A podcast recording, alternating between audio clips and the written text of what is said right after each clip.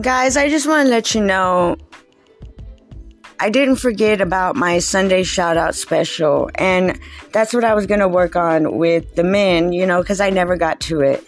But please understand, this is very mind boggling, and it will have you wanting to pull your hair out by the time you're done with it. So, I didn't forget about it. I do remember what I said, and I do have a couple of guys that I want to actually call out. Now, the only thing that sucks, guys, is I really have to keep my segments under one minute right now so that they do post because the cyber attacker is on it.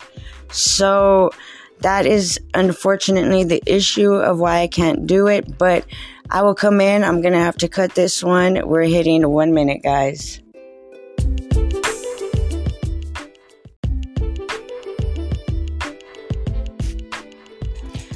Real Word News, guys. Unbreakable Queen G coming at you today. It is 4:37 my time over here in the United States, guys, Central Standard Time. And update, we have spent the rest of the afternoon on the phone with Social Security to verify that there are no what do you call them? Benefits. There we go. There's no benefits that have been done behind this cyber bullying and attack that is going on, guys. So thank God. Yay. Thank you to all my listeners for staying with me. I really appreciate it.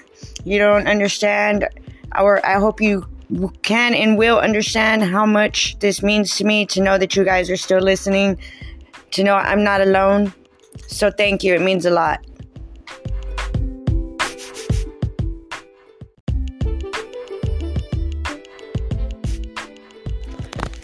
Okay, so look, this is how unbelievable this freaking crap is, right? I go to call TxDOT before they close. First number I call um turned out to be something called Navix Global. Global. Navix Global. For TxDOT Watch, okay? And then I call the Texas audit number and it seems to be that that number is not a working number. Please try your number again.